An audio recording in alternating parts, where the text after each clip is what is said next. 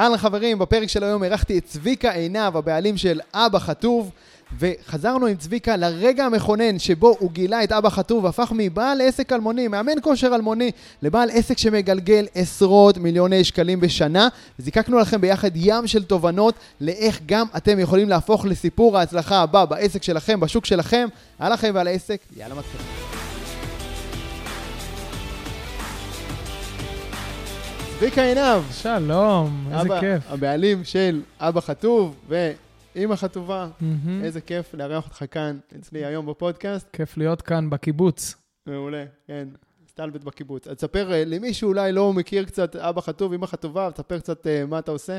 כן, אז אה, קודם כל אני מאמן כושר, אה, כבר 15 שנה כמעט. אה, ובשנת 2019 התחלתי תהליך הרזייה בעצמי, הייתי בעצמי מאמן כושר שמנמן. אה, למדתי כמה דברים שגרמו לי לרדת במשקל ללא רעב, ומבלי לספור קלוריות או לעשות ספורט.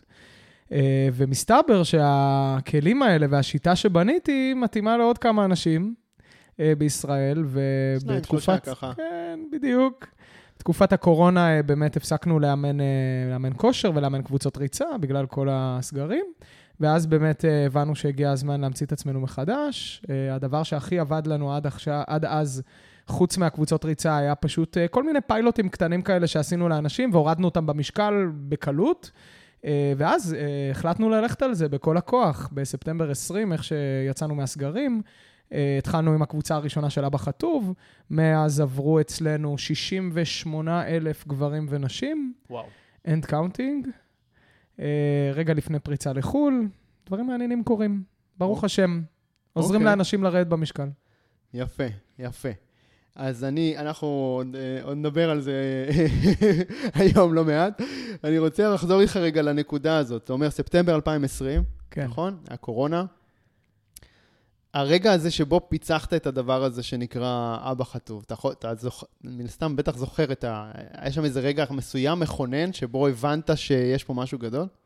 אה, אתה יודע, קודם כל זה היה אסופה של רגעים של אנחנו, נגיד אפילו בפיילוטים הקטנים שעשינו של אבא חטוב לפני הקורונה, כי היה לנו פשוט מלא גברים שהתאמנו אצלנו והיו בעודף משקל. והדבר הכי טבעי היה לעשות להם, אתה יודע, זה לתת להם את ה, מה שנקרא את המוצר המשלים הזה, שבו גם נעזור לכם לרדת במשקל. אה, ואני זוכר שהייתי מצלם להם סרטון אחד פעם בשבוע, והם לא היו שואלים יותר מדי שאלות, כי זה גם היה הרגלים מאוד מאוד פשוטים להכניס. ואנשים פשוט היו יורדים במשקל בצורה פסיכית, כאילו, וגם באחוזי הצלחה מטורפים, מבלי שאני צריך לתפעל את הדבר הזה יותר מדי. אני תמיד צוחק שמתוך שבעה אנשים בפיילוט הראשון, אה, תשעה הצליחו.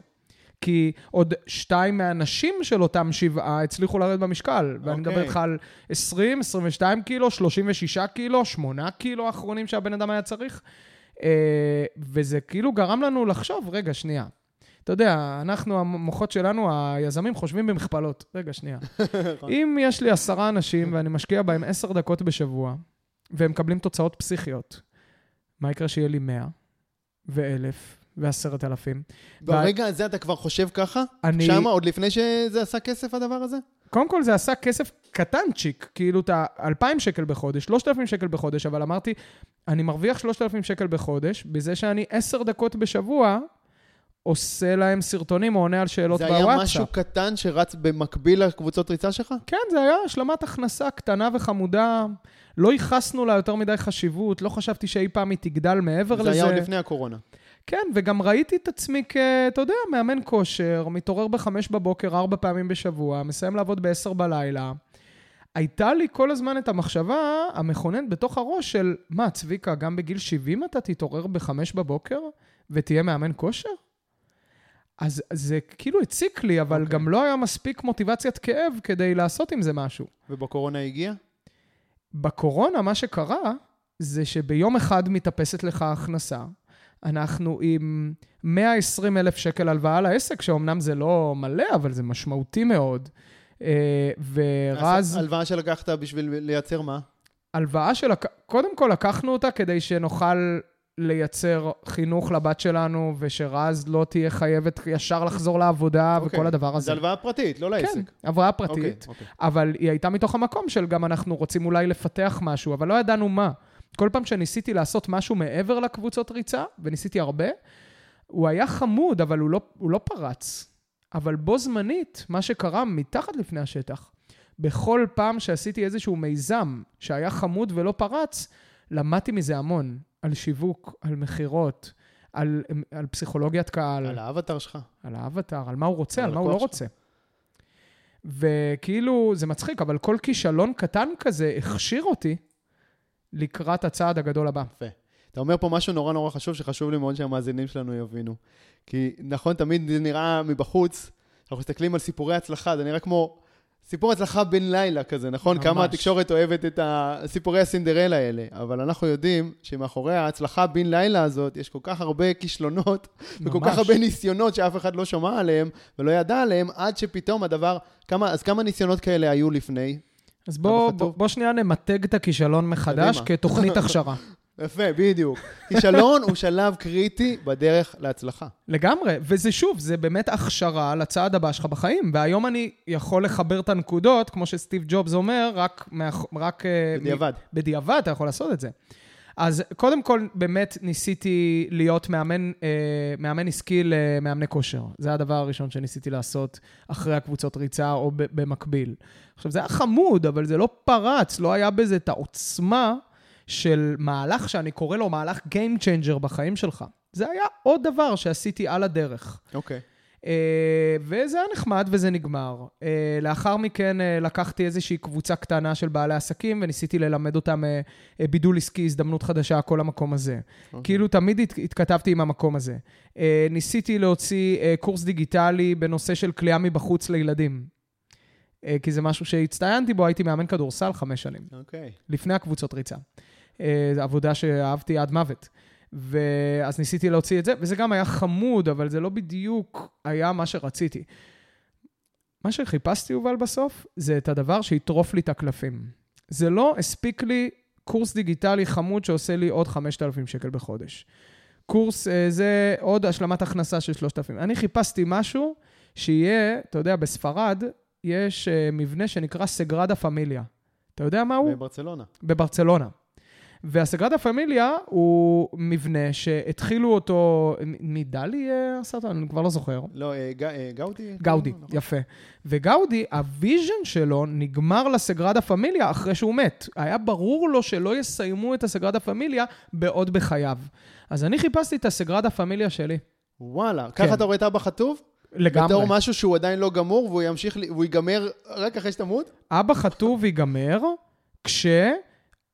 זאת אומרת, תהיה... תושלם היצירה שלו, על זה אנחנו מדברים, תושלם לא. היצירה כן. ברגע שתהיה מהפכה לפטינית במדינת ישראל, וברגע שאחוזי ההשמנה בנוער, בבוגרים, אה, ואחוזי הסכרת, אני לא אומר ירדו עד לאפס, אבל יעצרו. אנחנו לא מבינים את זה, אבל אנחנו רגע לפני ארצות הברית, לפני ירידה בתוחלת החיים. אנחנו רגע לפני הדבר הזה, וזה פשוט מטורף, שזה יכול להיות כל כך קל למנוע את זה. אז בעיניי, בשלב הזה ייגמר אבא חטוב ואימא חטובה. וזה vision אחר לגמרי, מאשר לעשות לעצמך 5,000 שלא יהיה בזה שקל. צורך, אתה אומר? מה? שלא יהיה בזה צורך? שזה- או שזה ישמש כמניעה? זה ישמש. כמניעה בסיסית. אני רוצה שהרופא, במקום להגיע למצב שיש בעיה ועכשיו אנחנו מביאים לה פתרון, אנחנו מונעים את הבעיה מראש? זה מה שאתה אומר? חינוך בבתי ספר, אוקיי. אני רוצה שהרופא לא ייתן אה, כדור, אה, לא יודע מה, כדור אה, להרזייה שפשוט מונע ממך להיות רעב, ואז אתה תלוי בכדור הזה כל החיים. כן. אני רוצה שהרופא ימליץ על אבא חטוב ואמא חטובה. זה ברור לי שזה מה שצריך להיות. ולא ניתוח קיצור קיבה לצורך העניין. נכון, כן, או- וחשוב להגיד שעשרות רופאים בישראל כבר עושים את זה. ממליצים על אבא חטוב. ממליצים על אבא חטוב, אנחנו מקבלים מאות לקוחות אוקיי. בחודש מרופאים. וואו. כן. זה שיווק, זה אפילייט. זה לגמרי. הכי טובים שיש. אבל מתוך מה זה קורה, אבל זה שיחה מאוד מעניינת ברמה העסקית. כן, נכון. מתוך חזון אחר לגמרי. החזון של אבא חטוב זה לא להגיע לעשרת אלפים לקוחות, או למאה אלף לקוחות. החזון של אבא חטוב ואמא חטובה זה לעשות מהפכה תזונתית, בריאותית במדינת ישראל. מדהים. הש- הגישה לשם היא דרך קורס דיגיטלי. שאנחנו מציעים, אבל היא יכולה להיות ממקום אחר לגמרי, היא יכולה להיות דרך הכשרת מורים כדי ללמד את הילדים תזונה לפטינית. מדהים. אז יש דברים כאלה שרצים אה, בת- בתוכניות מאחורי הקלעים כבר עכשיו, as we speak? אנחנו... או שזה בחלומות קדימה? אני חושב שכדי לעשות את זה, הארגון שלנו צריך להיות מוכן לדבר הזה. כי מה שקרה, ואולי נדבר על זה, זה שבגלל החזון הזה ובגלל ה, ה, הדברים שהם חסד גמור, לדעתי, אה, אבא חטוב גדל מעבר ליכולת שלנו באיזשהו שלב אה, להכיל את הדבר הזה. ואז הבנו שאנחנו צריכים לקחת שני צעדים אחורה ולחזק את השורשים הארגוניים. בלי שורשים ארגוניים לאבא חטוב ואימא חטובה, הדבר הזה יסתיים כמו כל קורס דיגיטלי תסביר, חמוד. תסביר מה זה שורשים ארגוניים, מה צריך, מה נדרש מעסק שעושה scaling באמת ברמות מטורפות ומגיע ל-68 אלף לקוחות בשלוש שנים? כן, כמעט, כן, פחות אפילו. וואו. כאילו, אה, אז מה נדרש באמת? מה הם היסודות? מה הם העוגנים האלה שהיו חסרים לכם? אה, קודם כל, בשלב הראשון... סיסטמים, נהלים, כאלה? קודם כל, סיסטמים ונהלים, אתה יודע. זה אני... נכון, זה תמיד חסר, כל העסקים שבאים אליי, ואני ישר רואה את זה. אתה יודע, עם רז השותפה שלי, אני תמיד צוחק שמאמן כושר ועובדת סוציאלית, שהם פותחים אימפריית הרזייה, שזה התחלה של בדיחה לא מצחיקה. אשכרה. כאילו, אף אחד מאיתנו לא למד להיות מנכ"ל. אף אחד מאיתנו לא למד את זה. אני היום, פעם ראשונה, לומד איך לנהל אנשים. אוקיי. Okay. אף אחד מאיתנו לא למד מה זה סיסטמים להצליח בעסק. כל יועץ עסקי שהבאנו נתן לנו, אתה יודע, הוא, זה כאילו היה מצחיק, כי הוא, ממה, הוא, ממה הוא יועץ עסקי? הוא בחיים שלו לא הקים אבא חטוב ואמא חטובה. כאילו יש פה איזה, לא יודע איך אפילו להסביר את זה, דרקון אה, עם חד קרן, שאף אחד לא יודע איך לאכול אותו מבחינה עסקית אפילו. כי הביקושים הם כל כך גדולים, שאנחנו, נגיד לאמא חטובה ספציפית, אנחנו כל הזמן צריכים להדוף את הסורים על הגדרות. אחרת יהיה לנו לא אלף... לא לאפשר לאנשים להירשם. לגמרי. אחרת יהיה לנו אלף, אלף חמש מאות לקוחות חדשות בשבוע. וואו. איך אתה... מבחינת, מבחינת... כן. בוא נסתכל שנייה מבחינה מנטלית. איך אתה מתגבר על תאוות הבצע האישית שלך, כי אתה יודע שאתה יכול להרוויח פי ארבע, אם תפתח את השערים. אבל אתה גם יודע שאתה תפסיד את השם שלך ואת היכולת שלך לתת שירות טוב. ואני חושב שרז ואני, שנינו, בצעד קדימה, צעד אחורה עם זה. מדי פעם אנחנו שנייה פותחים את הסורים על הגדרות, ואנחנו אומרים, טוב, יאללה, אחרי החגים... בוא נראה מה יקרה. אחרי החגים, ואז מה קורה אחרי החגים? אחרי פסח, מצטרפות אלינו ומצטרפים ביום אחד 4,300 איש, שזה מה שקרה. קורסות לנו כל המערכות. ואז אנחנו מגיעים לחדשות 12 או 13, כי לא נתנו שירות טוב. אז אנחנו צריכים לקחת נשימה ולהגיד, הכל בסדר, יש זמן. וזה קשה מאוד, יובל, קשה. אז איך אתה בכל זאת עושה את זה? Uh, קודם כל, אני מאמין שה, שהשוק עושה את זה, כי אם אתה לא נותן uh, שירות מספיק טוב, אז ישר נותנים לך על הראש, במיוחד במקום שבו אני נמצא. נכון. עכשיו, אתה כבר במקום שאתה מטרה ומחפשים אותך, כי אתה מאוד מצליח. חבל נכון. על הזמן. ברור. Uh, אגב, מעניין אותי גם הדעה שלך, איך עושים את זה, כי שוב, אני לא, תופס ממך גם בן אדם שיודע לבנות עסק ולהקים אותו מלמטה כמו שצריך. נכון. אבל איך עושים את זה? מתחילים עם, ה, עם הדברים הכי בסיסיים, עם החזון, עם הערכים, עם התרבות הארגונית, עם, uh, לא תוכנית עסקית, אבל להבין איך אתה רוצה שהיום-יום הארגוני שלך ייראה. Uh, ואז משם לגזור מטרות שהן לא מטרות רווח, אלא מטרות דרך שקשורות לחזון הגדול הזה. נגיד, אני אתן לך דוגמה. אם יש לי מטרת רווח, אני אכניס כמה שיותר לקוחות, נכון. ואני אעשה קאש אאוט באיזשהו שלב שכולם פשוט לא יקבלו תוצאות. אבל אם אני במטרה באמת באמת לעשות מהפכה, אז אני אכניס פחות לקוחות. אני אמדוד רגע את אחוזי ההצלחה, אני אשאל אותם, אני אעשה מחקר למי שנכשל, כדי להבין למה הוא נכשל. כי אני ממוקד במטרה שלי. שהמטרה זה לעזור לאנשים לרדת במשקל. המטרה זה לעשות מהפכה במדינת ישראל ולהכתיר אותה כמדינה הראשונה בעולם שמצליחה לבלום את מגפת ההשמנה. אוקיי. כגודל המטרה, גודל המאמצים והפעולות. לגמרי. ואז זה עולם אחר לגמרי, ושוב, אנחנו לא מושלמים שם. כי כשיש לך, כשאתה כמאמן כושר שלא רגיל להרוויח סכומים כאלה, פתאום מרוויח פי 20 ופי 30 ממה שחשבת שאפשרי, יש לך איזה ego trip. ואתה פתאום אומר, וואי, וואי, בואנה, מה אפשרי? אולי אני אכניס עוד, אולי אני אכניס עוד, ואז, ואז החיים באים ואומרים לך, לא. תרגיע. עצור, תרגיע, הם נותנים לך כאפה. ואני כל הזמן מקבל מבורא עולם כאפות על הדבר הזה, כל פעם שאני סוטה. מדהים. שמח, שמח שהוא קשוח איתי. החיים נותנים לנו המון שיעורים, ופשוט אצל הרבה מאיתנו, הם עוברים, השיעורים האלה עוברים לידינו, ואנחנו לא שמים לב. אז אתה פשוט ערני מאוד לשיעורים שהחיים נותנים לך, ורץ מהר לתקן את מה, ש... את מה שצריך? לגמרי. כי, okay. אוקיי. כי יש לנו... שוב, כי יש לנו משימה. כן. ואנחנו לא, לא תמיד צודקים, אבל אני מאמין בלונג טרם. גם אם, אתה יודע, יש שנה של ירידה או יש שנה של סטגנציה, אני יודע שיש פה משהו שהוא באמת בא, בא לשנות. מדהים. אז כשיש לך חזון גדול, אז זה באמת נותן הרבה גם אה, באמת את הרוח הגבית הזאת לפעול. שאלת קודם עליי, על, ה, על הצמיחה, על מה חסר, חסר בצמיחה. ב, ב, אני רק אשלים את הדברים שאמרת. ב, כשאני הבנתי שאני רוצה להיות הב- הבית ספר הכי גדול בארץ ללימוד גיטרה, זו החלטה שאני קיבלתי. אז אמרתי, אוקיי, אני עכשיו צריך להבין איזה תפקידים אני עושה היום, ואז עשיתי הכל. אני גם לימדתי את השיעורים, עשיתי את השיווק, עשיתי את כל המכירות, נתתי שירות Mhm. לקוחות, הייתי הסבל והמנכ"ל. פירק, פירקתי את כל אחד מהתפקידים האלה בנפרד, והתחלתי לשכפל את עצמי. גייסתי מורים שילמדו במקומי, הבנתי קודם כל, כל הזמן איפה אני הצוואר בקבוק עכשיו, ואיפה אני, מאיפה אני צריך להשתחרר כדי להמשיך לצמוח. וואו, לגמרי. עשיתי את זה פשוט הרבה יותר בהדרגה ממה, שאתם עשיתם. אני חושב שזה היה אולי העניין. בגלל זה לא הגעתי לחדשות 13, אבל בגלל זה אולי גם לא מיציתי עד הסוף את פוטנציאל ההכנסות שיכולתי לייצר, שעכשיו אני מבין את זה בשיחה איתך. מהמם. זה מאוד מעניין. ה- זה. אז אני כל הזמן הבנתי איפה אני תוקע עכשיו, ואז אני, מה אני איפה צריך אני הצוואר לשחרר. בקבוק. בדיוק, איפה אני צוואר בקבוק.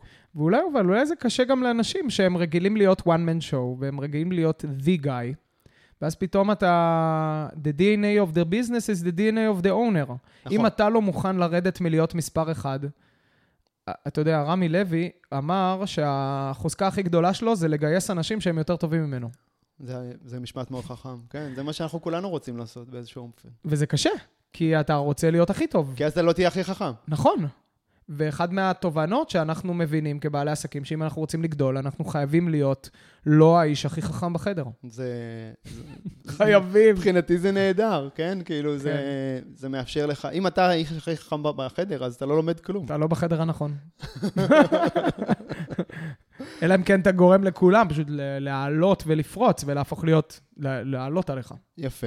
אבל אחד מה, מה, משהו מאוד מאוד חשוב בעניין הזה של צמיחה ושל גיוס אנשים, זה להבין, ולקח לי שנים ללמוד את זה, זה שאתה חייב שהאנשים שאתה מביא, יהיה, סולם הערכים שלהם יהיה תואם לסולם הערכים שלך. אמן. זאת אומרת שאתם כולכם הולכים ביחד לכיוון משותף, עם ערכים משותפים, עם, עם איזושהי... המטרה שנתת פה היא מדהימה, כן? לשנות את, ממש לשנות את המדינה, לשנות את הבריאות של אנשים.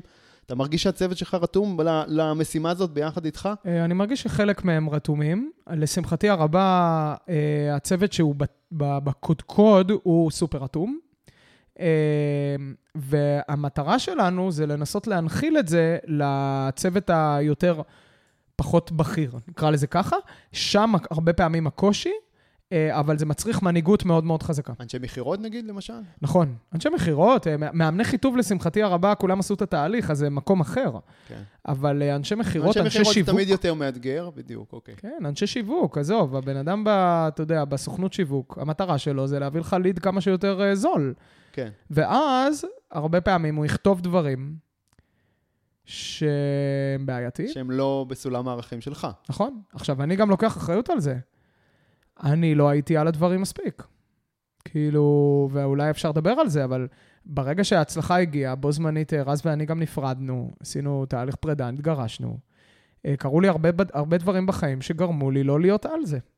והיה לי שנה שהיא הייתה אה, אה, שיקום אוקיי. אישי.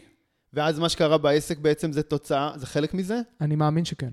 שהעובדה שנכנסו מלא אנשים ולא הצלחתם לתת להם אה, שירות? ו... שברגע שאתה כ owner, אתה לא ה leader של, ה, של, ה, של ה vision, זה לא, ה, אתה יודע, הספינה, האזימוט שלה, חמישה אחוז, עשרה אחוז ימינה, ולאורך הזמן זה הסטייה הולכת וגדלה, כמובן, ברור. לגמרי. כן, אוקיי. אה, ואני, המטרה שלי זה שברגע ש, שאני באמת אוכל, אה, אתה יודע, להיכנס חזרה לאבא חטוב חזרה, כמו שצריך, אז אני אוכל באמת לקחת את זה למקום שאני מאמין שזה יכול להגיע אליו.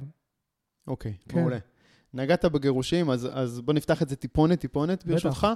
הפרוסס הזה על החיים ועל העסק עוסק גם בשילוב, ביכולת שלנו לשלב בין עסק מצליח לחיים אישיים שלווים, רגועים, נוחים, נעימים. האם אתה מרגיש שבמקום הזה זה, זה פגע לכם בזוגיות? Um, האם זה פגע לנו בזוגיות? Um, רז ואני, אנחנו שותפים נהדרים. אנחנו, אני מאמין שלא היינו זוג מוצלח מלכתחילה, אוקיי. uh, אבל היינו חברי נפש, יובל, חברי נפש, ובגלל זה גם התחתנו. ואבא חטוב פשוט שיקף לנו שאנחנו רוצים דברים מאוד מאוד שונים. אה, בין אם זה אני מאוד, אתה יודע, הדבר הראשון שהסתכלתי עליו אחרי שעשינו את הוובינר של ה-1.6 מיליון שקל בערב אחד, פעם ראשונה בחיים, זה רגע, רגע, רגע, רגע, רגע.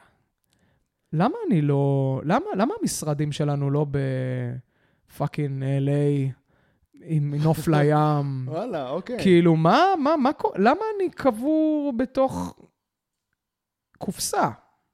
כי כאילו, אני הרגשתי בקופסה. אני גם שמתי את עצמי בתוך הקופסה הזו. נכון. חלק מההשמנה שלי הייתה מתוך המקום של ויתור, ולבוא ולהגיד, אוקיי, אני מקטין את עצמי, מקטין את הרצונות שלי. וכשהתעוררתי, כשרזיתי, והתעוררתי שפתאום הצלחתי כלכלית, אז ראינו, רז ואני, כחברים טובים, שהרצונות שלנו הם בכלל לא דומים. ש... מה, אבל הכסף הוא זה שפתאום גרם לכם לראות את זה? הכסף בסוף, הוא, טוני אומר שזה, טוני רובינס אומר שזה כסף זה זכוכית מגדלת.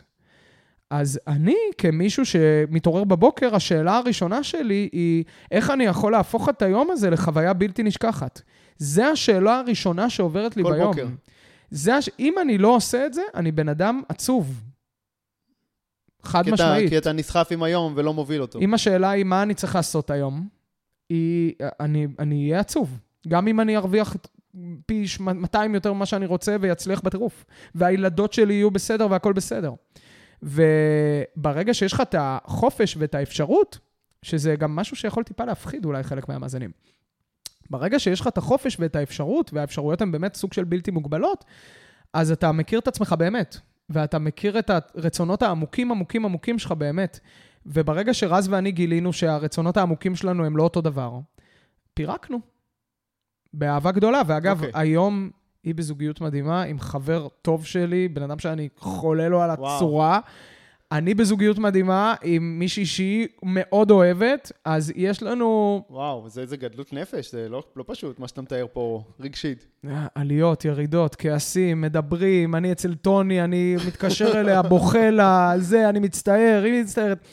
זה, מה, זה מה, כל הזמן עליות וירידות. אבל אנחנו מחויבים ל vision, שה vision שלנו אוקיי. זה לחיות בשלום. אבל לא היה פה משהו בעצם שהעסק הוא זה שפגע, זאת אומרת, ההתעסקות בעסק זאת שפגעה בזוגיות, אלא כמו שאתה אומר, רק זכוכית מגדלת על דברים שהייתה, שהיו שם קודם. בדי, לגמרי.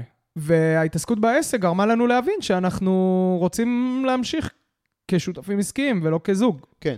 ואיך היום אתה מאזן באמת את, ה, את החיים ואת העסק?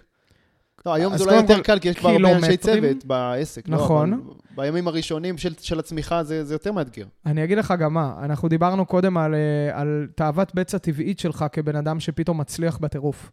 היום, אה, לשמחתי הרבה, אה, עשיתי המון עבודה רוחנית, ואני מסתכל על, על הצלחה ועל, ועל כסף ועל כל הדברים האלה בצורה אחרת לגמרי. אני מעדיף להרוויח 30 אחוז פחות, אבל להיות 300 אחוז יותר מאושר ויותר מאוזן.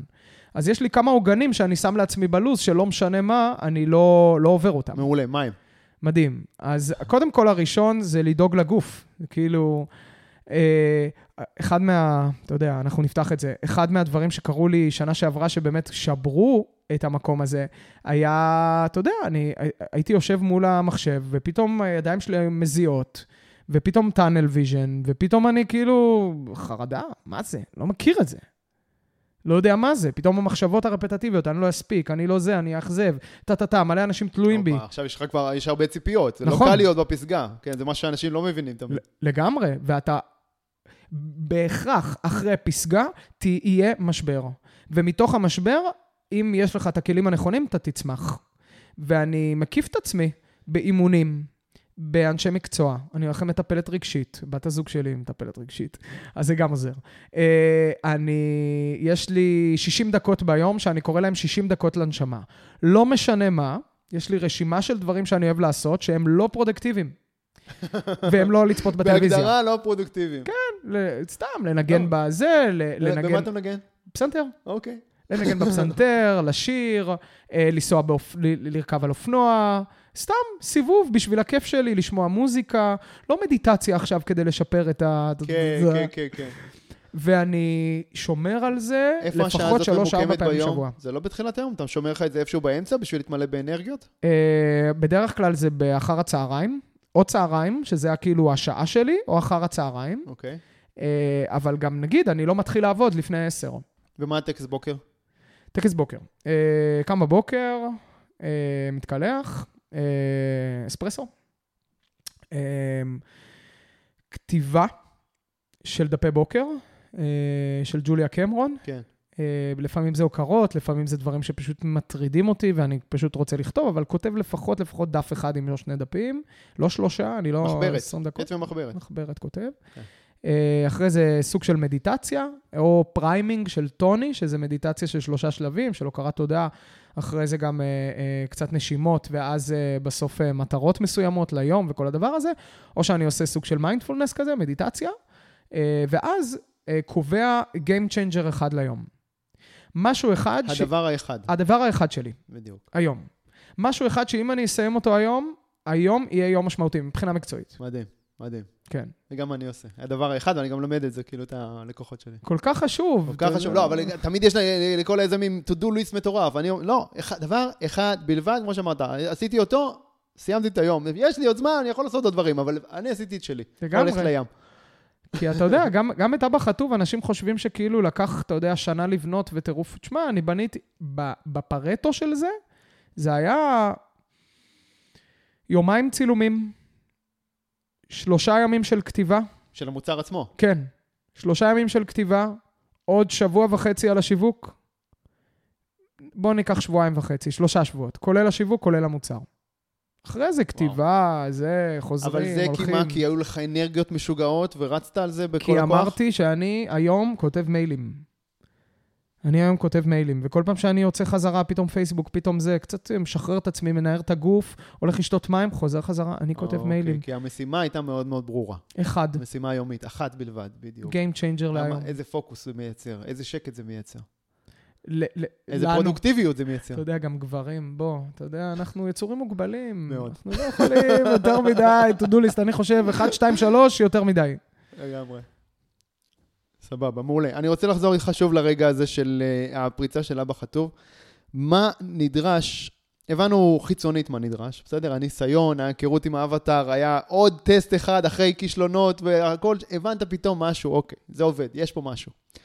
מה היה צריך לקרות מבחינה פנימית כדי להפוך לצביקה עינב, שראוי להיות הבעלים של אבא חטוב, שנותן שירות ל-68 אלף איש, מחזורים של עשרות מיליונים בשנה? מהמם. זה אתה אמרת, ב- ב- אומר בכל מקום אפשרי. אה, מה היה נדרש ממך מבפנים להשתנות, כדי להיות נהדרת. מסוגל להכיל את הדבר המשוגע הזה? אה, אז אה, זה מצחיק, כי אני, כאילו, אחד מהדברים שאני מתחיל לעשות עכשיו זה ללמד את זה בדיוק.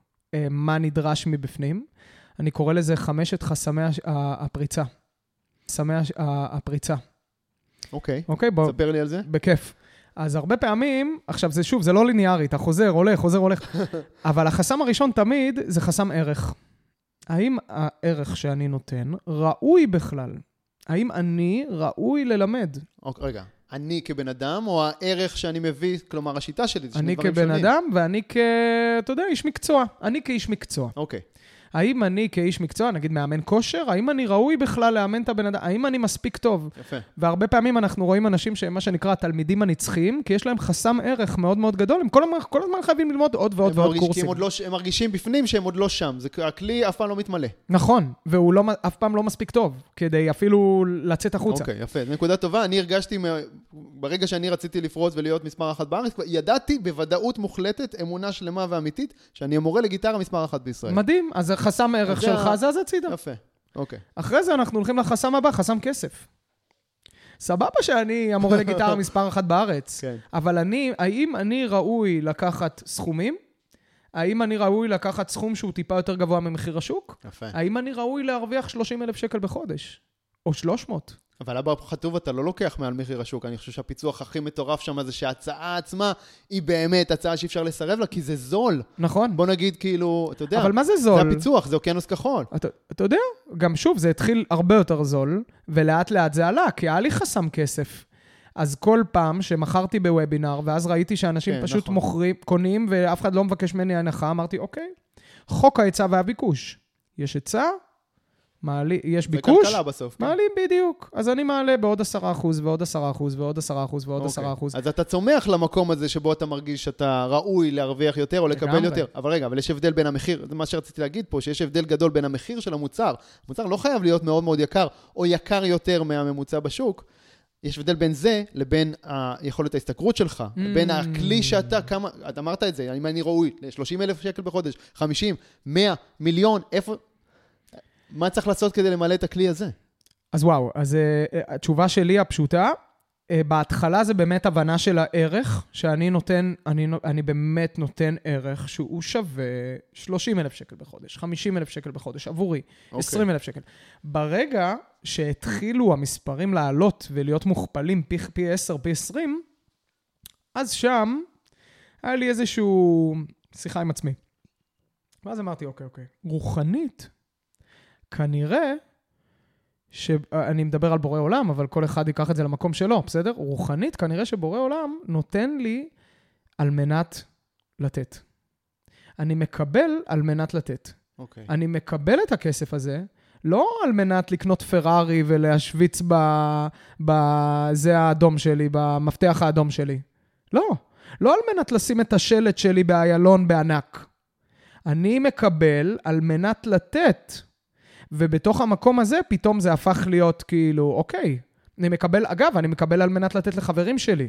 אני מקבל על מנת לשנות החיים של המשפחה שלי. לאו דווקא מקבל על מנת לתת מקצועית. כן. אז כשהבנתי את זה, זה כאילו קצת סידר לי את הראש בתוך המקום הזה. ו... והיום אני מסתכל על זה זה- כ... אוקיי. אם יש לי שפע, כי יש לי פה תפקיד.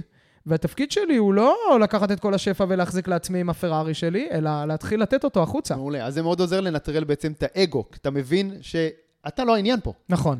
אתה ואתה, לא העניין, אתה רק כלי, אתה אמצעי בדרך. נכון? כך גם אני רואה את זה בכל אופן. ואגב, ואתה מתבלבל אלף פעם. אלף פעם, כן, כן, אתה כי יושב כולם אומרים שאתה בוובינר. מדהים, אז אתה מאמין להם, אה, כן. אבו עלי, אני יושב בוובינר, כל סוף שבוע עושה בין 300 ל-500 אלף שקל בוובינר בערב. ואז אתה בא ואתה אומר, אני אבו עלי, ואז מה בורא עולם בא ועושה לך? אתה לא. נותן לך כאפה על הפרצוף, אבו עלי, בוא לקרן מרציאנו, דבר איתה בשידור חי, אוקיי, אוקיי. ותעשה לך משפט שדה. אוקיי. ככה אני מסתכל על זה. סבבה. איזה עוד חסמים? אה, לא אחלה, עברנו על כל חסם החמישה. ערך, חסם כסף, עברנו את זה, ואז אוקיי, אני שווה כסף, הכל בסדר. ואז החסם הבא, הרבה פעמים היה אצלי חסם ביקורת. כי כדי לצאת לסקייל אמיתי, אתה צריך להיות חסין מביקורת. אם אתה, כל ביקורת שקורה, ש, שבאים ואומרים לך וזה, אתה לא יודע לקחת אותה בצורה עניינית, יפה. זה שובר אותך. שובר לך את החיים. אגב, אם כל בן אדם שבא ואומר לך שאתה מדהים ושינית לו את החיים ואתה הבן אדם הכי טוב מאז אה, לחם פרוס, זה גם שובר לך את החיים. נכון. נכון, זה מה שקורה ל rockstars שמצליחים נורא מהר, או לכוכבי כדורגל, או לכל מיני, כן. בדיוק. סיפור עלייתו ונפילתו, מה שנקרא. כן. ממש, ממש. קלאסי. ואגב, שוב, חשוב לציין, אני הייתי שם. אבל זה אותם מקומות, זה האגו. נכון. זה להבין שאתה לא העניין פה. זאת- זה בדיוק אותו דבר. אני גם חושב כשאומרים לך שאתה שכל מדהים, וגם החסמים כשאומרים האלה- שאתה חרא. זה לא- זה שוב- זה לא קשור אליך. זה- זאת אומרת, זו הזדמנות בשבילך בכל מקרה ללמוד משהו, להתקדם, להתפתח, לצמוח. אני חושב שיש לי הרבה מה ללמוד ממך שם, כי האגו שלי מאוד מאוד חזק. הוא תמיד היה לי ברור, אני צביקה, אני הבן אדם. אני, גם במשפחה שלי, אותו דבר. זה צביקה, וואו, אה, משה, משה רבנו. ורגע, שנייה, חביבי, אתה לא משה, זה לא אומר שאתה אפס, אוקיי, יפה. אבל אתה גם לא משה רבנו, בוא. תרגיע, כן. ו- ואז כאילו אתה מוצא לאט לאט הדרך, ואני חושב שנגעת בנקודה המרכזית, שזה אגו. בסוף, כדי באמת לפרוץ, אתה צריך לאט לאט לעבור את החסמים האלה כדי להוריד לעצמך את האגו, לא לרמה של להפוך את עצמך לאפס, אלא להפוך את עצמך לכלי, כלי. השפעה. יפה. לאיזשהו צינור. לגמרי. אוקיי. שדרכו כאילו השפע הזה זורם החוצה ועובר, ועובר לעולם, הוא לא נשאר אצלך. לגמרי, והוא גם חייב להתמלא, ואתה חייב להתייחס לעצמך כ- כמו שחקן NBA. שחקן NBA מתייחס לעצמו כמו שחקן מקצועני ברמה הכי גבוהה, לא כי הוא מתאמן הכי חזק, כי הוא מציף את עצמו בפיזיותרפיסט, ברופא ספורט, בעיסויים, בשינה טובה, כדי שיהיה לך מה לתת. וכאן אנחנו מגיעים הרבה פעמים לחסם הרביעי, שזה החסם שהיכולת שלך גם לצמוח וגם להתמלא בו זמנית. יש לי תפקיד בעולם, ואז אנשים מתחילים להתמכר לתפקיד ופשוט לשכוח את עצמם בתוך המקום הזה. אתה מבין את הכוונה שלי? אני מבין, כי, אבל התפקיד שלנו כל הזמן משתנה. אנחנו כל הזמן צומחים, זה אינסופי הדבר הזה, כל הזמן למדרגה חדשה, למדרגה חדשה, למדרגה חדשה. אסור לנו להתאהב בתפקיד, התפקיד הזה הוא זמני, הוא רק הקרש קפיצה שלנו לתפקיד הבא. נכון, אתה לא יכול להפסיק לעשות את העוגנים שאתה אוהב, כי פתאום הבנת שיש לך תפקיד בעולם. כי אתה תתרוקן. וזה כן. גם מה שקורה להרבה אנשים. נכון. ואז הם צריכים לנסוע לתאילנד, ללכת לחפש את עצמם. כי הם התרוקנו. נכון. נכון. אז, אז אוקיי, אז אם אני מזקק פה משהו בשביל המאזינים שלנו, זה פשוט להתמלא כל הזמן, כל יום מחדש. עבודה יומיומית, אגב, גם לפני הפריצה וגם אחרי הפריצה. לגמרי. היא ממשיכה אותו דבר. ברור, זה ממש מסכים איתך, זה לא נגמר. אני לא... לא... גם חסם ערך מתרחש הרבה מאוד פעמים אצלי, החסם הראשוני. עדיין. ברור, כשאני מוציא משהו חדש, או כשפתאום מישהו אומר לי משהו שנוגע לי בנקודה שגם חשבתי עליה בעצמי, אתה יודע, אין מה לעשות. כן. אה, אבל, אבל, זה, אבל אתה חייב למלא את עצמך, כי, כי אחרת אתה פשוט תתרוקן. ולדעתי, החסם האחרון, שזה החסם הכי משמעותי, זה באמת החסם שלך לא להיות ה number 1, כמו שאמרת. ששם לדעתי אתה מאסטר, כי אתה, יש לך את היכולת להבין ש... אני, אני לא חייב להיות האיש הכי חכם בחדר. נכון. נכון? אני חייב לא להיות האיש הכי חכם בחדר, יותר נכון. אז זה חסם אה, חשיבות עצמית, significance. סבבה שיש לי מטרה, ויש לי ערך, ויש לי מלא כסף, וצמחתי, ואני חסין מביקורת, אבל המטרה שלי זה להגדיל את הצוות שלי.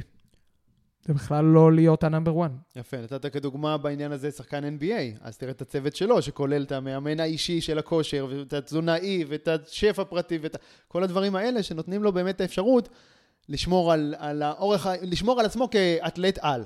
לגמרי, ואגב, ג'ורדן גם על. מדבר על זה, שזה היה נקודת מפנה בקריירה שלו, שהוא הבין שהוא... עד אז הוא היה fucking מייקל ג'ורדן, 37 נקודות למשחק, והוא לא זכה באליפות, והוא לא הצליח לעבור אפילו, הוא לא הצליח להיות בגמר. הרגע, הנקודה המכרעת שלו, שפיל ג'קסון הפך להיות המאמן הראשי, זה שהוא אמר לו, אם אתה לא תשפר אחרים ותהפוך אותם לגרסה הכי טובה של עצמם, אתה לא תזכה באליפות אחת בחיים שלך.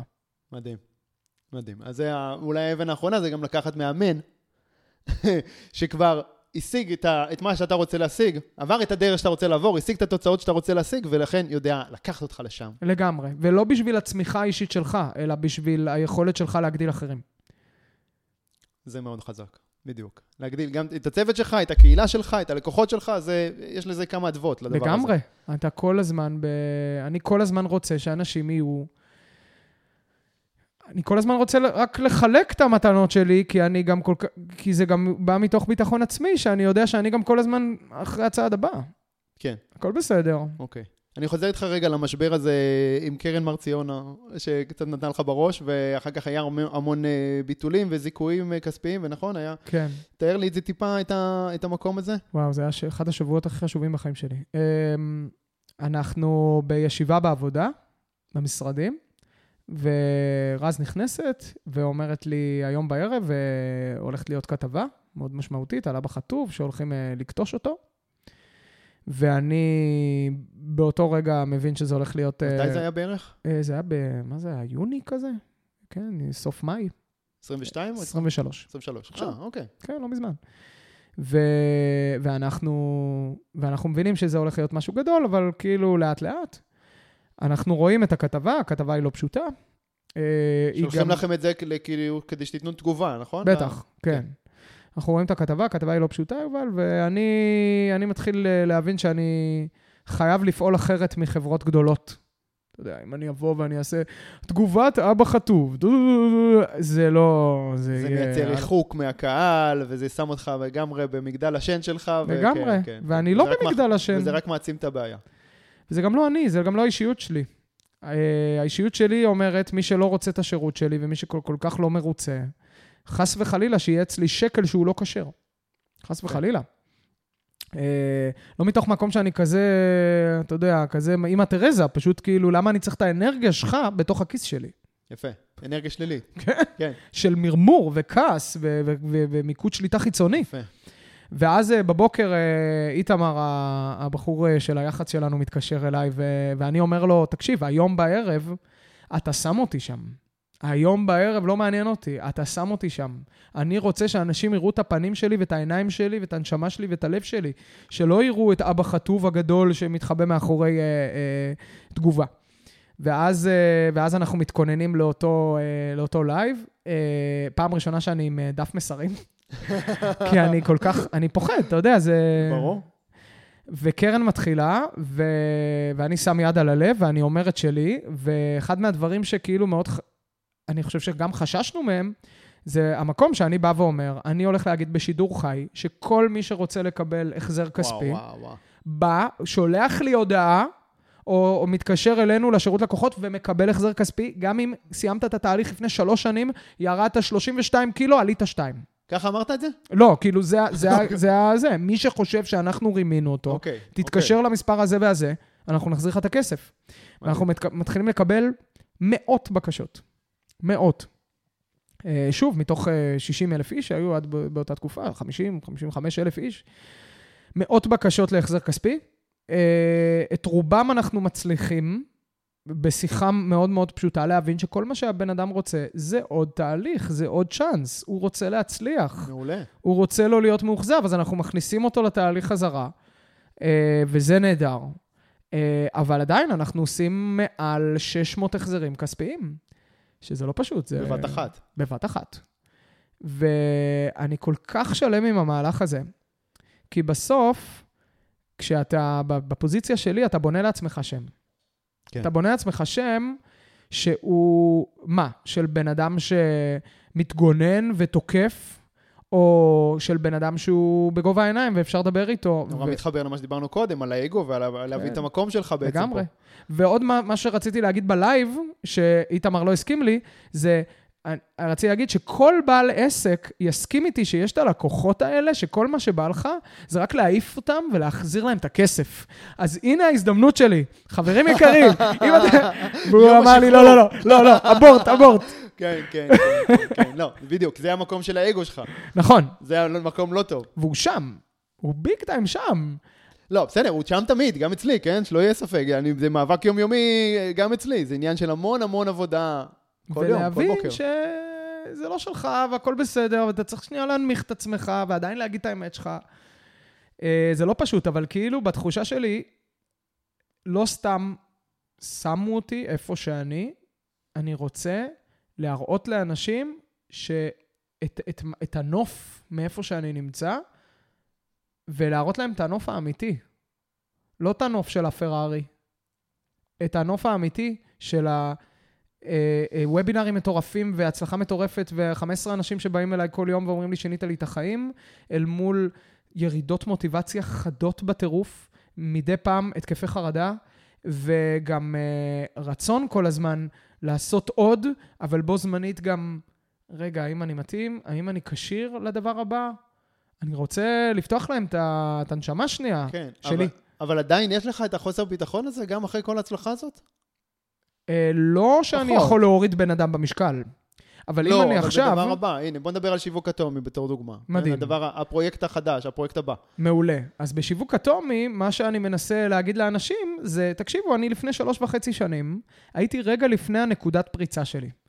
אני ייצרתי איזשהו uh, DNA של, uh, אני קורא לזה מהלך Game Changer, בחיים שלך, אבל לא רק בחיים שלך, בחיים של השוק. דיאטה לגברים לפני אבא חטוב ואחרי אבא חטוב זה משהו שונה נכון. לגמרי.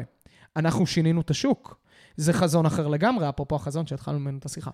ואני רוצה להראות להם את הצעדים שעשיתי כדי ליצור מהלך Game Changer כזה, לא עוד קורס דיגיטלי.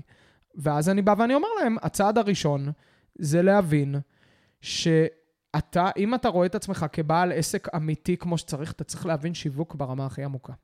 גם אם יש לך מנהל שיווק, גם אם יש לך סוכנות שיווק, גם אם מישהו עושה לך את הקמפיינים, אתה צריך להבין שיווק ברמה הפסיכולוגית העמוקה. צריך להבין מכירות ברמה הפסיכולוגית צריך העמוקה. להבין את הלקוח שלך בצורה הכי עמוקה. לגמרי. הכל מתחיל משם. ממש. זה פסיכולוגיה אנושית, זה עקרונות השפעה. נכון. ו, ואז זה בא מתוך המקום הזה של, זה הדבר הראשון שעשיתי, כי כשהקורונה הכתה, אני לא חשבתי, oh my god, מאיפה אני מייצר את ה-500 שקל, 1,000 שקל, מה עם ה... אה, אה, זה, מענק. אני נכנסתי 10 feet under, ואני פשוט התחלתי ללמוד, להתחמש לדבר הבא. טוד בראון, ראסל, טוני, דין גרזיוזי, אה, ריין דייס. התחלתי ללמוד, הייתי לומד שעות, שעות, שעות, רק תן לי, רק תן לי. מדהים. הכנתי את עצמי. ואנחנו היום נמצאים במקום, וזו המלחמה הבאה, שמח שאנחנו מדברים על זה, המלחמה שלי כרגע היא גם בהשמנה, אבל היא של בעלי עסקים בישראל. כי אם אנחנו לא נתעורר ונבין איך אנחנו מייצרים revenue יותר גבוה ומניעים את הגלגלים של הכלכלה, הולך להיות פה מיתון של החיים. אה, ברור. לא, יהיה פה מיתון יהיה. בטוח, כן, יהיה. אבל עכשיו זה, זה עניין של לפנות, אנחנו מצלמים את הפרק הזה, ב, בוא נשים את זה פה, על רצף זמן כזה, על timeline, דצמבר 23, אנחנו תוך כדי מלחמת חרבות ברזל, יש אה, באמת תקופה, אחת הקשות ביותר אה, אי פעם במדינת ישראל, ממש. ו, אה, ו, ו, וזה משפיע מאוד גם על בעלי עסקים, שלהרבה מאוד עדיין קשה להתרומם מה-7 לאוקטובר. לגמרי, ואני מרגיש קצת פריבליג'ד מדי. כי לפני שלוש וחצי שנים הייתי במקום אחר, אבל היום, סבבה, אז אה, אתה יודע, אין מה לעשות, גם אנחנו חטפנו מכה, ואבא חטוב, אמא חטובה, הכל בסדר. הכל טוב. כאילו, אני מת שהמלחמה תסתיים מחר, אבל מבחינה כלכלית, אני לא לחוץ. כן. והייתי רוצה לתת לאנשים את החופש להיות ככה בפעם הבאה שהטרלול הבא יבוא. יפה, אז אני רגע אבל מזקק משהו מאוד מאוד חשוב שאמרת קודם, וזה שכשאתה חווית משבר בקורונה, מה שזה גרם לך לעשות זה להעמיק וללכת ללמוד. נכון. ומשם, זה היה הצעד הראשון. ומשם לייצר את הפתרון הבא. אני עשיתי את אותו דבר, אגב. כשהעסק mm. שלי קרס והתרסק, הוא היה עסק 100% פרונטלי עד הקורונה. Mm-hmm. קרס, ביום אחד נשארתי בלי עסק. וכמה שידעתי על שיווק ומכירות עוד לפני זה, הבנתי שעכשיו אני צריך לשחק משחק אחר. וואו. זה משחק דיגיטלי, זה משחק אונליין, ואני, וחסר לי שם ידע, והדבר הראשון שגם אני הלכתי לעשות זה ללמוד המון, המון, המון. אני חושב שבשנה הזאת הראשונה של הקורונה למדתי כמו שלא למדתי בחיים שלי. Mm. עד שפיצחתי את המנגנון הבא, שהביא אותי לאיפה שאני נמצא היום. זה, זה, רק ככה זה עובד. קודם כל, יש לי צמרמורת מזה ששנינו עשינו בדיוק אותו דבר, ולשנינו זה היה נקודת פריצה. אולי זה משהו שהיום זה ה vision שצריך לתת לבעלי עסקים, זה המסר. אל תסתכל... על ה... אתה יודע, אני לומד אופנוע עכשיו. אוקיי. כן? רכיבות וזה, ועניינים, ורכיבת שטח, וכשאתה עושה פנייה, אם אתה מסתכל על האופנוע, אז אתה בבעיה. אתה צריך להסתכל על איפה שאתה פונה. כמו הסיפור, אתה מדבר הרבה על טוני רובינס, נכון? יש לו את הסיפור המפורסם שהוא מזיז לו את הראש ב... שהוא ב... מזיז לו את לא הראש. לא להתנגש ל... בקיר, כי הוא מסתכל על הקיר, אם אתה תסתכל על הקיר, אתה תפגע בקיר, אם אתה תסתכל על הכביש, אתה תישאר על הכביש. בול. אז מה אתה מסתכל על הקיר? אתה מסתכל על המספרים של העסק, אתה מסתכל על לקוחות, ואתה מסתכל על הכל יורד, וכל הדבר הזה. לא, אתה צריך להסתכל... מסתכל בחדשות, זה הקיר. אוי, ואבוי לי. נכון. לגמרי. וזה כל כך קשה לעשות את זה. תסתכל לאן אתה רוצה ללכת, לאן אתה רוצה להגיע, ועכשיו אתה בפוקוס. לגמרי. עבורך, עבור המשפחה שלך, עבור אותם לקוחות שזקוקים לך. כל בעל עסק הוא לידר, הוא, שרואה את עצמו כבאמת כ-life changer, כמשנה חיים, אתה משנה חיים של אנשים. בן אדם שמקבל את המתנה של הגיטרה, נכון. חייו השתנו, נתת לו את מה שנקרא 60 דקות לנשמה שלו. נכון, חד משמעית. גם אם זה פעם בשבוע. יכול להיות שזה יפתח לו משהו, דברים אחרים מטורפים אחרים בחיים.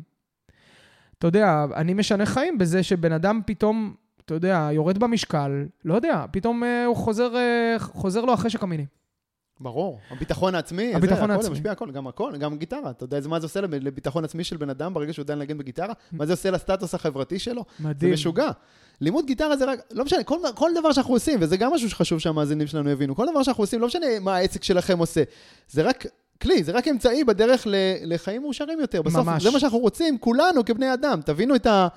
אתה מדבר על זה גם בשיווק אטומי, אגב, נכון? ולהבין את המניע עוד יותר עמוק של הלקוח שלך. ממש. כל הזמן לשאול מה עוד יש מתחת, מה עוד, הסיבה של הסיבה, הסיבה של הסיבה, הלמה של הלמה של הלמה, נכון. עד שאתה מוצא את התמצית, שהיא בסוף באמת לכולנו, מה אנחנו רוצים? להיות מאושרים. נכון. כולנו רוצים להיות מאושרים, כולנו רוצים גם שינוי. כולנו רוצים לפרוץ. ואני חושב שאחד מהדברים שאנשים מחפשים בכל מיני, אתה יודע, אחד הולך ללמוד קבלה, אחד הולך לעשות אה, מרתון, אחד הולך ללמוד גיטרה, זה אני רוצה את הדבר הזה שיעיר אותי מהיום-יום, יעיר אותי מ-9 to 5, סבבה, שייתן ילדים. שייתן לי זהות חדשה. כן. של גיטריסט, של אבא חטוב, כן, זה זהות. שנייה, ייתן לי, אוקיי, סבבה, עשיתי את הילדים, עשיתי את הזה. של בעל עסק מצליח. כן, בדיוק. וה, והמטרה שלי זה לבוא ולהגיד, חבר'ה, קחו את כל הידע שאני למדתי בצעד הראשון שלי, בצעד הראשון ובכל שני, שלוש שנים האחרונות, קחו את כל הידע הזה בחינם.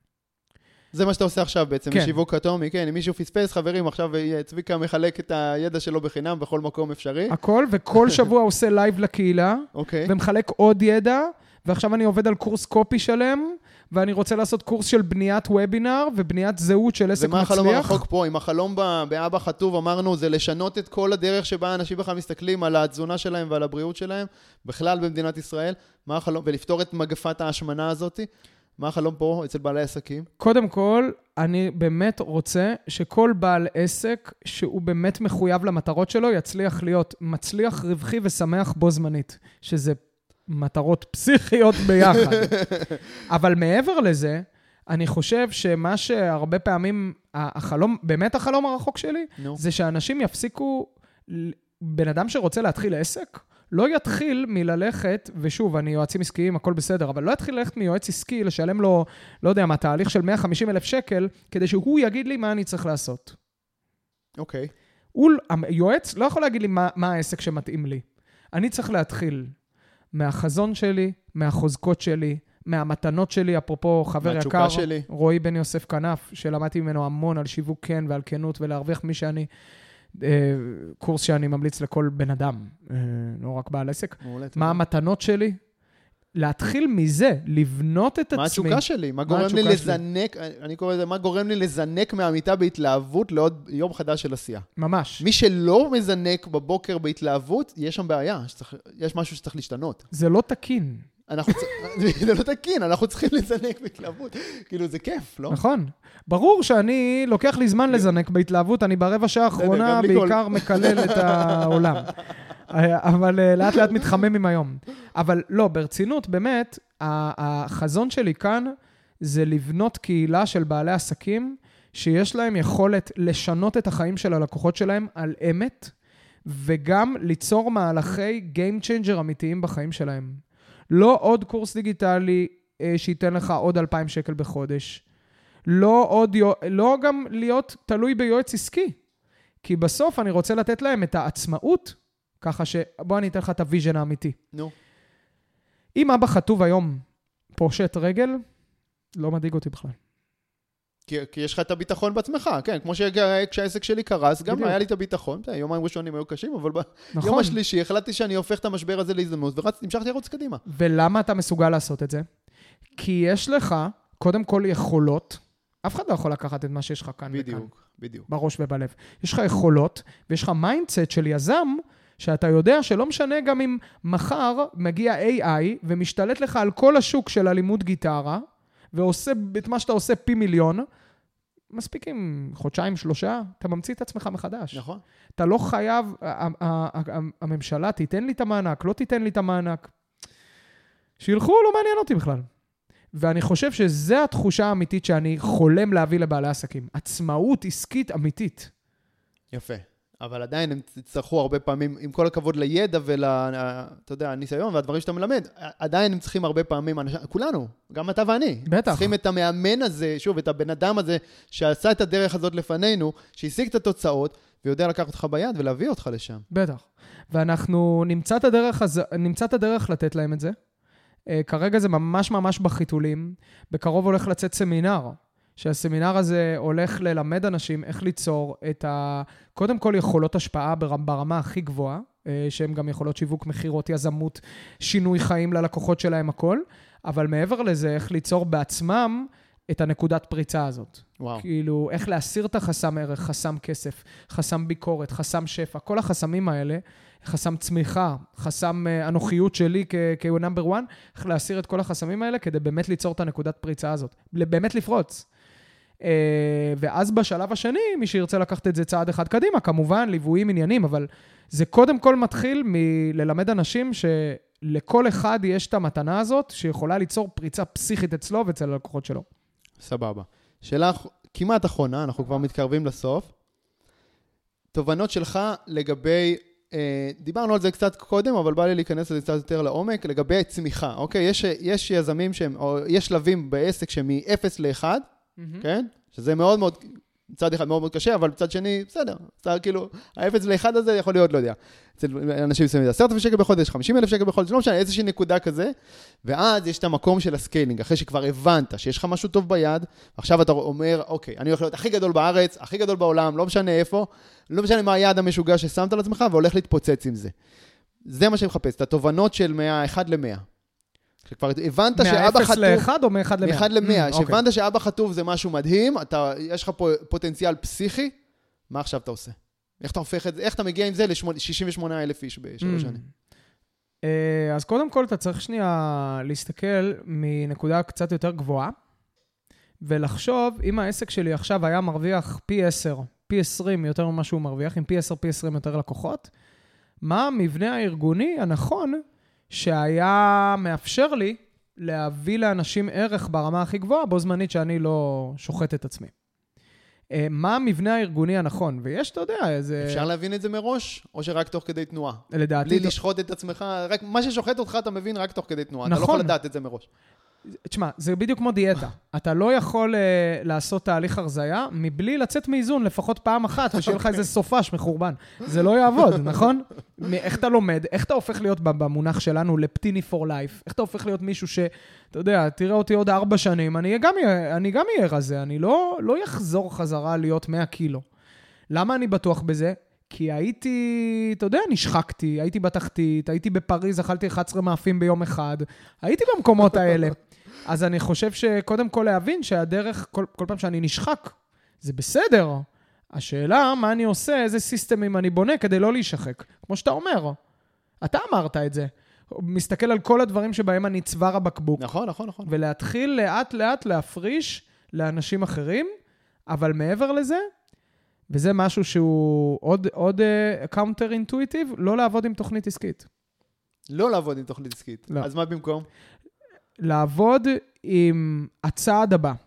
מה הצעד הבא הנכון לעסק שיביא אותו להיות יותר משפיע, יותר תשתיתי, יותר נכון לערכים שלך כבעל עסק, ויהפוך אותך לפחות צוואר בקבוק. להסתכל רק על הצד הבא, רק על קצה האף, ולא לראות מה קורה מעבר לזה? חזון ענק, חזון, אוקיי. חזון ענק, חזון ענק, אבל בלי תוכנית. צעד הבא. זה בתחושה שלי מה שיכול לעבוד היום, במיוחד בעולם כל כך משתנה. וואו, מעניין, ממש. כן, מה, מה הצעד הבא שהוא הכי נכון לי כרגע והכי נכון לארגון, ובו זמנית להסתכל על החזון הענק. ואין לך תוכנית עבודה? לא. וואלה. עכשיו אתה רוצה לפרוץ לארצות הברית, אין לך תוכנית לזה? אני יודע מה הצעד הבא. הצעד הבא זה אוקיי. לעשות פיילוט, זה לבוא ולהבין את הקהל, זה אוקיי, להבין מה אוקיי. הפסיכו, מאפיינים הפסיכולוגיים של כמו- הקהל. יפה, זה קצת כמו הדבר האחד הזה כל בוקר, ה-game changer הזה כל בוקר, זה להסתכל על דבר אחד בלבד, רק על הדבר, ש- להיות ממוקד 100% בו, לעשות אותו הכי טוב, ואז כשאתה מגיע לשם, מגיע לפסגה הזאת, הפסגה הבאה כבר תתבהר לך, הדרך הבאה כבר תתבהר לך, נכון? נכון, לגמרי. גם ככה אז מה אתה יש רץ להתעסק מרתון. בזה? אתה לא רואה את זה גם ככה עכשיו. בדיוק. זה עוד ישתנה אלף פעם. זה גם משתנה לך אלף פעם. כאילו, אתה יודע, ההבנה שלך בתוך, ה... בתוך הדבר הזה שאתה. בונה. פתאום, אתה יודע, סתם, אני אתן לך דוגמה. בשלוש שנים הראשונות של אבא חטוב, אני הייתי הבן אדם הכי רחוק מלהיות מנכ"ל שיכול להיות. היום זה הדבר שהכי מעניין אותי בעולם. אה, יפה. זאת אומרת, אתה מזהה את מי שאתה צריך לצמוח אליו, נכון. את התפקיד החדש שאתה צריך לצמוח אליו תוך כדי תנועה. כן, וצריך וגם סופר רוצה וסופר מעניין אותי. מדהים. אז uh, זה נובע מהמקום הזה. ועוד תובנה, זה שלזהות, וזה קשה, שוב, לזהות את העובד, ש... ואני אגיד את זה במילים מאוד מאוד פשוטות, לזהות את העובד שתוקע לך את העסק. לזהות אותו. לעשות מדי פעם פגישה עם הצוות ולהבין באהבה את מי צריך לשחרר. מי לא בערכים, כמו שדיברנו כן. קודם, מי לא בהתאמה לערכים, לחזון. נכון, נכון, מי לא מתפתח לכיוון שאתה רוצה שיתפתח, ואני בתחושה שלי צריך לעשות את זה בצורה מאוד מאוד ברורה, ובו זמנית כמובן, לא לפחד לפטר לקוחות. כי לק- גם הם לקוחות תוקעים. ועובדים. כן, כן. ועובדים, ולשאול את עצמך איפה ה... אתה יודע, איפה ה- הלקוח הנוסף הזה, שיהפוך את הצעד הבא לצעד מוריד, לצד... כי הוא סוחב אותך כמו משקולת למטה. כן. עובדים ולקוחות לא, לא מתאימים, לא נכונים, נכון. נכון, הם מושכים אולי גם אותנו יותר למטה. מדי. זה החבל הזה שצריך לחתוך. לגמרי, וזה, אגב, זה היה הטעות שלנו הרבה פעמים. לשמחתנו, אנחנו זיהינו את האנשים האלה והוצאנו אותם מהארגון. אבל מעבר לזה, אמ, ה- ה- הטעות שלנו הייתה שפתאום אבא חטוב פתח את שעריו, פתאום כל אה, הסורים באמת נכנסו בהמוניהם, ואנחנו לא עצרנו. כן, כן. כי כולם רצו. בסדר, זה מאוד קשה, אנושית, כאילו, אני יכול להבין את זה. נכון. מאוד קשה. כולם רוצים לזרוק עליך כסף, ואתה קשה לה- או- ואתה יודע גם שיש לך משהו טוב לתת להם. קשה מאוד למצוא את המינון הזה. סבבה. כן, אתה צריך להישאר באבטאר. ואם האבטאר שלי, לדוגמה, אם האבטאר שלי זה בן אדם שצפה בוובינר, זה בן אדם שמכיר את, ה, את, אה, את האפקט חסימה וכל השיטה מאחורי השיטה, נקרא לזה, את הפילוסופיה, אז אני לא מקבל את מי שלא צפה. אוקיי. אני לא יכול... כי זה ייצור המון בעיות בתוך התהליך עצמו, כי הוא לא מספיק מבין על מה מדובר. בדיוק. ו- ושוב, ואולי הוא גם מצטרף לאבא חטוב, כי זה טרנד, כי זה וכי מגניב, כל החברים כן. שלו עשו את זה, אבל הוא בעצמו לא מחויב בשיט. זה מדהים. קשה בטירוף לעשות את זה, אבל זה הדבר הנכון. קואליפיקציה ללקוחות שלכם. חבר'ה, זה טיפ מדהים של צביקה. תודה. מעולה. שלוש שאלות אחרונות מהירות כאלה שאני שואל את כל האורחים שלי. אני, אני ואתה יכולים לשבת ולדבר פה עוד שעות. אבל אנחנו חייבים באיזושהי מסגרת של זמן לתחום את זה, אנחנו נמשיך אחר כך. של שלושה ספרים המומלצים אה, באזורים של התפתחות אישית אה, וביזנס. וואו. אבל אה, תביא לי הפתעות, תביא דברים שאני אולי לא תשמע, מכיר. קודם כל, אסטרטגיית האוקיינוס הכחול. מעולה, מדהים. ואין לי ספק שקראת את זה, אמרתי לך, כאילו, כשראיתי את ההצעה. פעם ראשונה את ההצעה של אבא חתום, אמרתי, זה בול, זה יישום מדויק של הספר הזה, מושלם. ממש. ואבא שלי נתן לי אותו לשחרור בגיל 21. אוקיי. אתה מבין? כאילו, מה, מה... התהליכים, בסדר, אתה עוד לא היית מוכן, ברור. ממש. אה, ארבע שעות עבודה בשבוע. כמה שהוא, אתה יודע, נותן שם לינקים לאימיילים לא רלוונטיים ודברים. וואו, וואו, כן, כן, גם פטיש בראש על כל השטויות שאנחנו מבזבזים את הזמן ואת האנרגיות שלנו, וואו, לגמרי. ממש, הקונספט הוא, הוא מטורף. ומסע הנשמות. או, את זה אני לא מכיר, של מי? לא יודע את השם, לא זוכר, אבל זה מהפנט אה, ש, שגילה שיש כל כך הרבה נקודות השקה בין כל כך הרבה אנשים ב, ב, בנקודות, נקודת המוות בגלגול הקודם שלהם, ומה הם עברו בין הגלגולים. אוקיי, קשוח. מטורף. זה פשוט נותן לך חוויה שונה לחלוטין על מה זה מוות, מה זה גלגולים, מה באת לעשות פה, יש לו גם... אה, אה, שם פרופורציות, בקיצור. כן, שם פרופורציות מטורפות, אה, ומי שמתעניין בנושא הזה, מסע? הנשמות וגורלן של נשמות, זה ה- אה, אה, המשך? הבא, כן? זה כאילו היה נקודת מפנה מזה, אבל אם אנחנו מדברים על, על מה שנקרא, על ביזנס, וזה זה ארמוזי. אה, אלכס 100 ארמוזי. אוקיי. מיליון דולר זה אופר, זה כאילו... גם, וואו. מצטרף להמלצה. בית ספר לאיך כותבים הצעות, יפה, מעולה. ממש, מעולה. עם כל מה שכבר השגת, אני לוקח אותך עשר שנים קדימה, צביקה, ומה יגרום לך, אני רוצה לשאול, מה, מה יגרום לך להסתכל עוד עשר שנים אחורה, ול- על העשור הזה, ולהגיד, וואו, אני לא מאמין. וואו. שהצלחתי להביא את כל המתנות שלי במלואם לעולם, בתחום העסקי, בתחום השיווקי, בתחום המכירתי, בתחום הרגשי, הנפשי, הבריאותי. הצלחתי, יצרתי בלי, אתה יודע, יצרתי בחופשיות, אבל עשיתי את זה תוך כדי שאני נהנה, תוך כדי שאני עם לב פתוח, אה, ותוך כדי ש, שבניתי, אתה יודע, בניתי עסק, אני היום קורא לזה ככה, בניתי עסק שאני לא רוצה למכור לעולם. יפה. זה, אם שני הדברים האלה יקרו, ההצלחה, היא תהיה by-product והיא תגיע ב- בוודאות. יפה, אני רוצה רגע, רק לטובת המאזינים שלנו, משהו חשוב מאוד שקרה, שאמרת עכשיו, כי זה לא רק להגדיר מה אתה רוצ, לאן אתה רוצה להגיע, זה גם איך. כן, זה גם מה, מה אתה רוצה לחוות בדרך הזאת. וזה כל כך חשוב, כי הרבה פעמים, רוב הפעמים אנחנו לא מגדירים את זה, ואני יכול להשיג את התוצאה הזאת ש, שרציתי, אבל זה יהפוך אותי לבן אדם אומלל. Mm. אם אני לא אגדיר את האיך אני עושה את זה בדרך, ומה אני רוצה להרגיש תוך כדי. בדיוק, עם הצוות שלי, עם. עצמי, מה החוויה היומיומית. אתה יודע, הסתכלתי עכשיו על טוני, הייתי בארצות הברית, על טולי רובינס, 47 שנה, הוא עושה את אותו לא סמינר, יאמן, כן. עם אנרגיות לא, משוגעות, עם אני ראיתי אותו בקיץ, אנרגיות, כן. ומחובר. והוא גם אומר, הסוד זה התרבות הארגונית שלי. שהסוד זה כמובן האובססיה שלי לדבר, אבל גם התרבות הארגונית. כיף לי לקום בבוקר לצוות שלי. כיף לי לקום בבוקר לעבוד. וזה משהו שאנחנו כיזמים כל כך אונסים את עצמנו כן. כדי להגיע לתוצאה, אז תגיע לתוצאה חצי שנה אחרי. אבל תעשה את זה בכיף. אבל תעשה את זה בכיף. לגמרי, כל כך מסכים עם זה. מדהים. עכשיו, שאלה אחרונה באמת.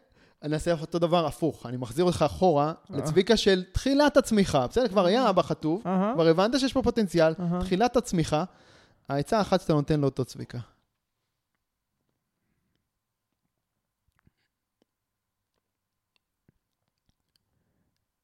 אה, אתה שמור, יש עליך הש- השגחה. אתה לא צריך להילחץ. אתה לא צריך לדאוג. יש עליך השגחה. כל עוד אתה ממלא את התפקיד שלך בהסכם. התפקיד שלך בהסכם הוא להביא את עצמך במלואך ולהתמקד ביצירת ערך לעולם. אם אתה עושה את זה, אתה מוגן. אל תדאג, אני אדאג לך. יפה. זה מה שהייתי, זה מה שהייתי אומר לו. וואו, כן. עצה מדהימה. אז עם זה אנחנו נסיים. צביקה עינב, זה היה תענוג צרוף. תענוג. לארח אותך פה היום, לדבר איתך. תודה רבה. בכיף, תודה לך, איזה כיף. חברים יקרים, יאללה, ביי. אוקיי חברים, מקווה שנהניתם מהפרק וקיבלתם ערך. אם קיבלתם ערך, לא לשכוח לדרג את הפודקאסט הזה בחמישה כוכבים בפלטפורמה שבה אתם מאזינים כרגע. לעוד טיפים אישיים ממני והצצות לחיים האישיים שלי, תעקבו באינסטגרם יובל ביאליק, ונתראה בפרק הבא.